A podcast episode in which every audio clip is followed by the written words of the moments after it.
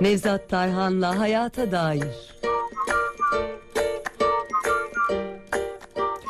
İlk konuğumuz Üsküdar Üniversitesi kurucu rektörü, psikiyatrist Profesör Doktor Nevzat Tarhan. Kendisiyle bilişsel ve duygusal yatırımı konuşacağız bugün. Hoş geldiniz Sayın Tarhan. Hoş bulduk. Teşekkür ederim. İyi yayınlar İyi diliyorum. yayınlar, sağ olun, günaydınlar. E, öncelikle tabii duygularımızla başlamak istiyoruz. Neden duygularımız var? E, bu hislere sahip olmamıza neden olan nedir? Neler sebep oluyor? Tabii e, insanın e, psikolojik kaynaklarını incelediğimiz zaman e, psikolojik kaynaklarımızda e, önce, önceleri üç kaynak var. Dört kaynak. Sesiniz kısık geliyor hocam şu anda. Evet. Tamam şu Yani anda. şimdi evet, nasıl? şimdi gayet Yani güzeldi. İnsanların e, psikolojik kaynaklarını incelediğimizde e, psikolojik kaynaklarını daha önce duygu, düşünce, davranış kaynağı deniyordu. Son zamanlarda özellikle 90'lı yıllardan sonra beyin çalışmaları ilerledikten sonra e, düşünce ve duygu e, düzeltiyorum düşünce ve davranışlarımızın kaynağı olarak biliniyordu insan beyni. E, 90'lı yıllarda nörobilimin beyinlerin duyguları proses eden alanları belirlendikten sonra duyguları neler etkiliyor diye araştırıldı. Bir kaynak daha bulundu. Değerler kaynağı. 90'lı yıllardan sonra. Yani insanda e, düşünce, davranış ama ondan önce duygu ve değerler var.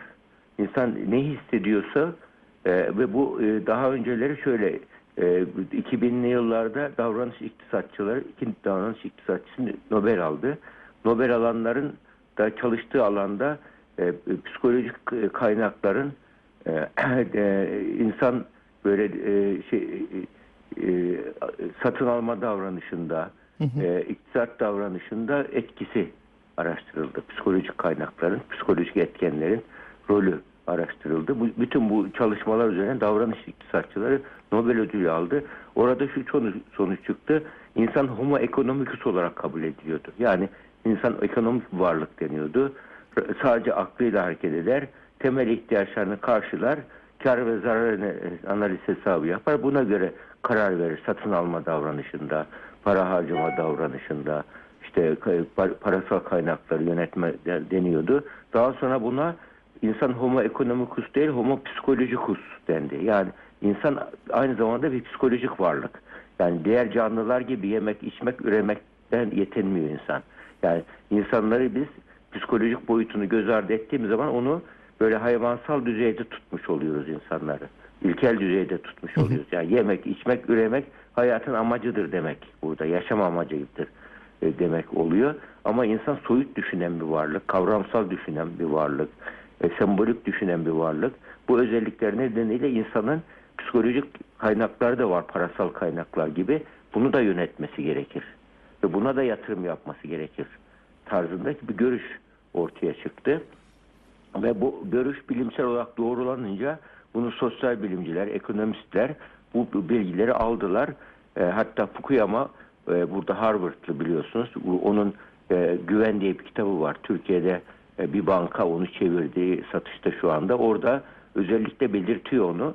Orada insanda güven oluşması için insanın korkusunun giderilmesi lazım. Onun için insan e, yatırım yaparken para, e, temel ihtiyaçlardan daha çok insan böyle e, güven duygusunu hissettiği alanlarda yatırım yapıyor ve sevdiği konularda yatırım yapıyor. Bütün ezberi bozdu bu. Ha, Şimdi bak gerçekten de öyle bakıyorsun insan evlenirken sevdiği kişiyle evleniyor. E, yatırım yaparken mesela parasını yatırırken yani, e, hani para için e, ceylan gibidir, ürkek gibidir, kaçar denir ya. Evet. Yani gerçekten yani güvendiği alanlarda kalıyor kendine. Güven güven çok önemli. İnsan yatırımını yaparken güvendiği alanlarda yapıyor. Yatırımı yaparken sevdiği konularda yatırım yapıyor insanoğlu. Bu özellikler nedeniyle insanlardaki kaynak yönetimi yeniden yazılmaya başladı. Yani sadece insan rasyonel bir varlık değildir. Ee, optimum kararı verirken e, kar zarar hesabını çıkara göre yapmaz. Kar zarar hesabını güven ve sevgiye göre de yapar denildi ve burada peki o halde duyguları nasıl yöneteceğiz? İktisatta bu sonuç çıktı ortaya ve konuş geldi psikoloji profesyonellerine ve burada bizlerin bir şeyler yapması gerekiyor. Çünkü ortada sorunlar arttı. Şiddet arttı. Böyle e, ya e, e, çeşitli örgüt hataları arttı, şirketlerde hatalar arttı. Yani bireylerin hırs mesela 2008 e, şeyinde krizinde e, e, krizin sorumlusu açgözlü CEO'lar olduğu anlaşıldı. Yani para karşılığı olmayan paralarla borçlanarak büyük bir şey yapıp 2008 küresel krize sebep oldu o zaman. Ve bunun üzerine birçok e, üniversite Amerika'da etik kurallar dersleri koydu. Etik değerleri ders olarak koydu. Yani üniversite biyoetik, e, ekonomik etik diye koydu. Bu da şeyi gösteriyor ki yani burada insanın karar verme mekanizmasında insan sadece rasyonel bir varlık değil, aynı zamanda insan psikolojik bir varlık, duyguları da göz önüne almalı, değerleri de göz önüne almalı. Yani yatırım yaparken bunlar insanın karar verme mekanizmalarında bunlar önemli. Peki e, duygusal ve bilişsel yatırımdan ne anlıyoruz? Duygusal ve bilişsel yatırım, şimdi bilişsel kelimesi bizim Türkçe'ye tabii bir e, psikoloji terminolojisi olarak girdi, resmi bir terminoloji. Yani tam da böyle e, e, Türkçe'de çok da böyle oturmadı. Onun en iyi karşılayan kelime aslında zihinsel. Zihinsel yatırım. Yani beynimizin üzerinde bir zihin var çünkü. Yani biz beynimizi yöneten bir zihin var. Zihin üzerinden yani zihinde kuantum evrenle ilişkili ve kuantum bilinç var. O şekilde bir şekilde karar veriyoruz. Bu nörobilim de e, bunu ortaya çıkardı. Yani beyinde bir P300 diye bir dalga var. Bu dalga beyinde e, 300 milisaniye sonra pozitif 300 dalgası çıkıyor bir karar verdikten sonra. O halde karar veren beyin değil, beynin üzerinde bir e, kuantum holografik bir beyin olmalı tarzındaki yani akıl yürütmeyle bu söyleniyor. Bu araştırılıyor şu anda. E, bu, bu tabi diğer bir konu ama sonuçta insanın karar verirken sadece e, muhakemeyle, aklıyla karar vermiyor. Duygularıyla, heyecanlarıyla da karar veriyor ve e, kültürel değerleriyle karar veriyor. Onun için psikoloji üç kelimede toplanıyor. Akıl, beyin, kültür. Üçü bir araya geldiği zaman yani bunu bunu üçü bir araya geldiği zaman işte akıl veyahut da zihin, mind olarak İngilizce'de geçiyor. E, zihin de denebilir ona. E, mind, brain and culture diye geçiyor. ve üçünün toplamı insan. Yani insanın ruh yapısı, psikolojisi. E, kaynak yönetiminde de böyle duyguları e, peki yani düşünce kaynakları da aynı şekilde aynı e, duygular gibi ama duygu ile düşünce arasında ciddi bir zaman zaman doğrusal ilişki var. Zaman zaman çapraz ilişki var. Çok evet, matrix bir ilişki var. Yani duygu dediğim zaman tek başına duygu değil insan. Tek başına düşünce değil. Yani, yani onun için bizim kültürümüz akıl ve kalp sentezi yapmış. Akıl ve kalp sentezi yapmış. Akıldan kasteden düşünce, kalpten kasteden duygu. Kalp kelimesi fiziksel kalp değil ama. Buradaki kalp e, Arapça kökeni olarak inkılap kelimesinden geliyor. Yani kalbeden, değiştiren, dönüştüren, transducer olarak değiştiriyor. Yani nasıl se- ses enerjisini elektrik enerjisine dönüştürüyor gibi e, hatta ısı enerjisini elektrik enerjisine dönüştürüyor gibi dönüş dönüştürüler varsa da bunun gibi dönüşüm yapan organ. Yani onun için kalp olarak duygularımızı e, beyindeki kimyasallarla bağlantısı tespit edilmiş. O halde aslında duygu üretimi demek beynimizdeki kimya eczanenin yönetimi demektir. Yani bir insan aslında iyi psikolog olmak demek, e, in- insanın iyi e, psikolojisini iyi yönetmesi demek, iyi bir beyin kimyasını yönetmesi demek. Onun için liderlik e, bu kaynak yönetiminde de psikolojik kaynaklar, bu işte düşünce düşünsel kaynaklar olduğu gibi bilişsel dediğimiz düşünsel kaynaklar olduğu gibi e, işte duygusal kaynaklar da var. Bu kaynakları ve bu davranışa dönüşüyor daha sonra. Bunları yöneten organ beyin ve üstü zihin e, zihin e, şeyleri e, genetik e, bununla ilgili kodlar var. Temel insanın insanın genetik kodlarına baktığımız zaman hayvan genetik kodlarından farklı olarak insan e, yemek, içmek, üremekte tatmin olmuyor insan. İnsan de soyut resim, sanat, müzik, e, böyle bilgelik, yüksek değerler, e, e, e, toplumdan sorumlu olmak, gelecek acaba gelecekte ne olacak, geçmişte ne oldu bunları merak etmek. Yani hayvanlarda hiç arkeolog gördünüz mü? Ama Evet. insanoğlu meraklı. O arkeologlar nasıl yatıp kalkıyorlar o şeylerde görüyorsunuz. Ya bu sadece parayla olacak bir şey değil. Nasıl aşkla şevkle yapılıyor. E bunun gibi veri madenciliği de öyle. Yani madencilik yaparken de aynı şekilde böyle yani insan zevk alırsa yapıyor yapı, yatırımını. Onun için eğitimde de bu çok önemli. Eğitimde yani insan başarılı öğrencinin başarılı olması için ne yapmak lazım? Kaynak yönetimi, yani duygusal yatırım olarak düşündüğümüz zaman bir öğrencinin başarılı olması için ne yapmasa, bir eğitimci ne yapmalı, bir anne baba ne yapmalı mesela. Bak burada en önemlisi kaynak yönetimi düşünce yönetimidir bir akıl.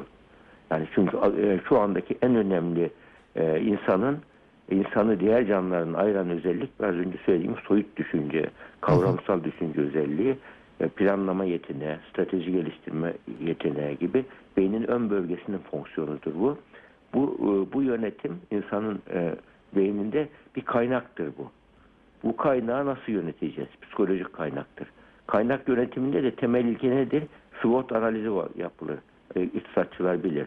Yani Evet. insan bir karar verirken güçlü yönlerine bakar kendisinin, zayıf yönlerine bakar. Ondan sonra önündeki e, imkanlara, fırsatlara bakar, tehditlere bakar. SWOT analizini yapar. Buna göre en iyi hareket tarzı nedir? Askeri tabirle. Bu asker kökenli olduğum için orada çok önemli bu. Yani gerçekten en iyi hareket tarzı nedir? Peki en iyi hareket tarzını belirlemek için de ne lazım? Ee, önce amaç ve kap- kapsam yö- yönetimi lazım. Yani amaç yani proje olayı kafamızda projelendirmemiz lazım. Projelenmesi için önce amaç belirlenecek. Ondan sonra kaynaklar tespit edilecek, güçlü zayıf yönler belirlenecek. Ondan sonra e, yol haritası çizilecek. Ondan sonra stratejik yığınakları nerede yapacağız diye belirleyeceğiz. Hangi konuya daha çok zaman ayırmam lazım mesela. Bir parasal kaynak değil. Yani illa da araç gereç kaynağı değil. Yani işte zaman yönetimi de bunun içine giriyor. Yani zaman yönetimi bir kaynak yönetimi bunun içine giriyor ve bu şekilde kişi kaynaklarını önem ve öncelik sırasına göre belirliyor. Yani bir e, atalarımızın çok güzel sözü vardı bak. Ehem mühimden üstündür diye. Yani çok önemli, en önemli e, en önemli var. Bir de daha önemli var. Bak burada. İnsanoğlu ne yapıyor? E, En en en en derken insanoğlu bu çağımızın insanı e, birçok şeyi kaçırıyor. Hiç yapamama hatası yapıyor. Hiç yapamama hatası. En çok zihinsel tuzaklardan birisi bu. Mükemmelliyetçilik tuzağı. Dört dörtlük olsun, mükemmel olsun derken ne oluyor? Bir konuya takılıyor. Bir sonraki adıma geçemiyor. Geçemediği için de hiçbir şey yapamama hatası yapıyor. Bir soruya takılıyor mesela sınavda. Evet. O soruyu niye yaptım, yapmam lazım diye takılıyor. Onu öbür soruya geç, yani onu bir kenara işaretlemiyor. Bu sefer sınavın ortasında e, zaman yetmedi diyor. Yani bu aslında kaynak yönetimi hatası. Zaman kaynağını yönetememek oluyor. E, duygu kaynaklarında da var. Mesela bir, bir olay yaşadın, öfkelendin. Öfkelendin. Şimdi bu öfke bir duygudur. Negatif de olsa bir duygudur. Yani beş, yani karanlığın beş atlısı diye vurguladığımız bir şey var. Kin, öfke, nefret, kıskançlık, düşmanlık. Yani bu, bu beş tane karanlık duygu bunlar. Karanlığın beş atlısı. Bir, e, beynimizde asit özellikli kimyasallar salgılatıyor bunlar. Bunlar eğer birkaç saat içinde geçmezse organlara hasar vermeye başlıyor. Onun için bu duygu böyle aceleci, sabırsız, devamlı öfkeli, devamlı kaygılı insanlara bakın uzun yaşamazlar onlar. Doğru. Yani o da A tipi kişilik dediğimiz kişi erken yaşta kalp krizi geçirirler, mide kanaması geçirirler ya da bağışıklık sistemleri çöker, kanser hastalığı çıkar, kaygılı böyle kişiler. Onun için A tipi kişilik şey- şeydir, son derece e, e, stres e, doğuran kişiliktir. Kardiyoloji, bunun da ilk se- tespit edilmesi de şu olmuş, bir kardiyolog. ABD'de bir kardiyolog. E, bakıyor bir de kadın doğumcu arkadaşın kliniğine gidiyor. Kli- Kliniğe gidiyor da bakıyor klinikte ya orada kadın doğumdaki koltuklar falan her şey pırıl pırıl. E, kendisinin geldiği yerde kardiyolojik hastalara bakıyor. Onun koltuklarının kenarları hep koparılmış bile tırnakla. Hani tırnak yerler ya sana onun gibi yemişler. O zaman bana gelen insanların bir kişilikleri farklı mı acaba diye bir araştırıyor ki bakıyor aceleci, sabırsız böyle şey ge- e, geç kişiler böyle. E, zaman yönetimini yapamayan kişiler. Devamlı tedirgin, koltuğun ucuna oturan, bir yerde sebat edemeyen böyle kişiler bunlara A tipi kişi olarak veriliyor. Pervasıt araç, araç kullanırlar mesela. Böyle sonunu düşünmeden hareket ederler. Aklına ilk gelene inanırlar. Böyle insanlar. Ve böyle insanlarda A tipi kişilik e, kalp hastalıkları, koroner kalp hastalıkları 5 misli fazla oluyor. Mide bağırsak hastalıkları 3 misli fazla oluyor bu kişilerde. Bunun, bunun, bunun, üzerine bu kişiler A tipi olarak tanımlanıyor. B tipi kişilerde de sakin, yerinde ve zamanında hareket eden, yani su- parasempatik sinir sistemini kullanan soğukkanlı kişiler. E ne oluyorsun? İşte bak duygu kaynaklarını buna göre, duygu yatırımını buna göre yapıyorsun. Ve yatırımda da ne vardır mesela e, kaynak yönetiminde ne vardır? Havuz formülü vardır. Havuzu büyük tutacaksın. O halde psikolojik kaynağımız en önemli de sevgi kaynağımız. Sevgi kaynağımızı sevgi cömerti olacağız mesela. Sevgi cömerti olacağız. Bu bazıları sevgi cimrisidir. Sevdiğini söylemez. Bunu maalesef de biz yani duygu dilleri olarak sevgiyi başka yollardan da ifade edebiliyoruz. Mesela illa sevgi dili seni seviyorum demek değil. Önemli olan içten samimi olması lazım. Dilinle için aynı olması lazım yani.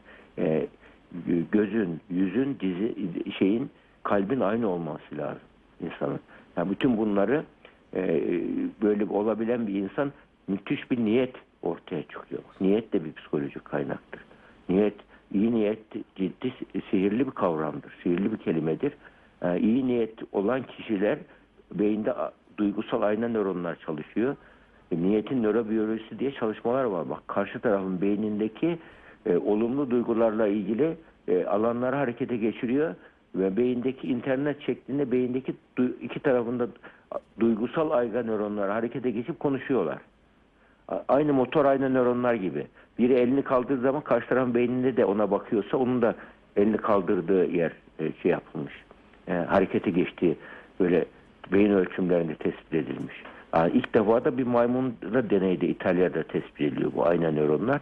Yani laboratuvarda bir maymun var başına elektrotlar bağlanmış. Beyin dalgaları, be- sinyal kayıtları yapılıyor beynin. Baş, diğer taraftan bir e, başka bir maymun var ona muz veriyor.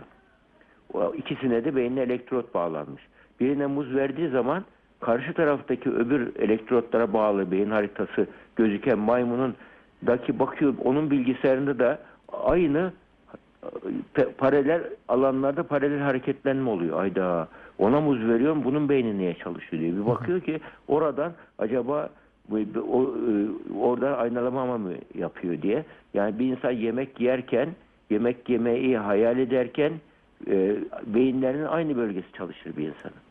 Kendi kendi açısından yemek. Onun için hatta Fatih'te bir şey var İstanbul'da küçük bir mescit var, cami var. Orada adını sanki yedim koymuşlar. Adam canı baklava istediği zaman, tatlı istediği zaman sanki yedim demiş. Saklamış, bağışlamış. Ömrünün sonuna doğru biriktirdiği parayla bir şey yapmış. Yani bu ciddi bir iktisat şeyidir bu. Kaynak yönetimi örneğidir. Mes- Bu da şeydir mesela pro- pro- protestan kültürü de buna çok önem verir. Mesela Kuzey Avrupa'da falan bu kültür çok yerleşmiştir.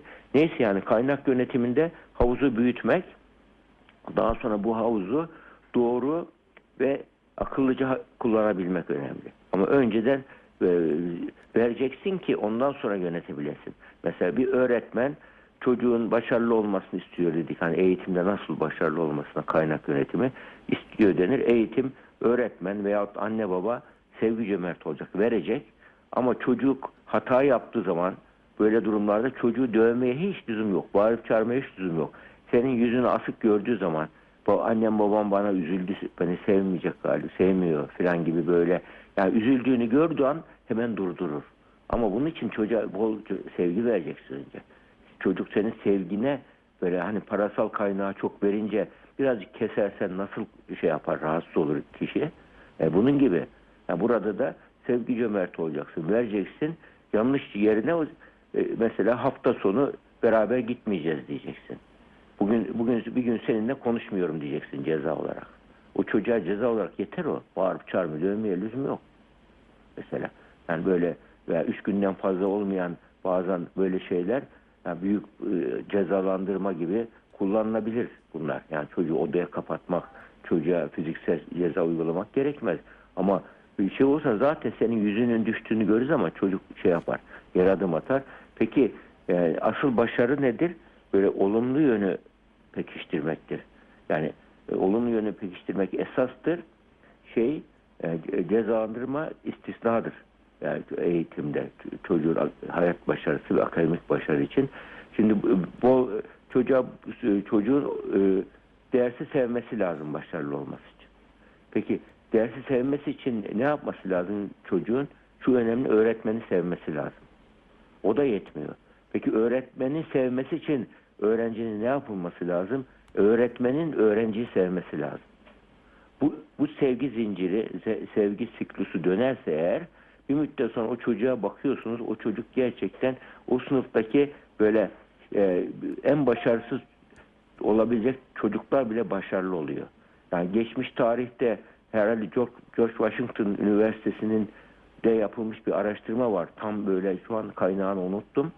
Şöyle bir zencilerin olduğu bir mahallede bir okulda bunlar başarılı olamaz diye herkes şey oluyor böyle. Yani ilgilenmiyor o çocuklarla. Bir öğretmen o çocuklarla ilgileniyor. Dediğim formülü uyguluyor.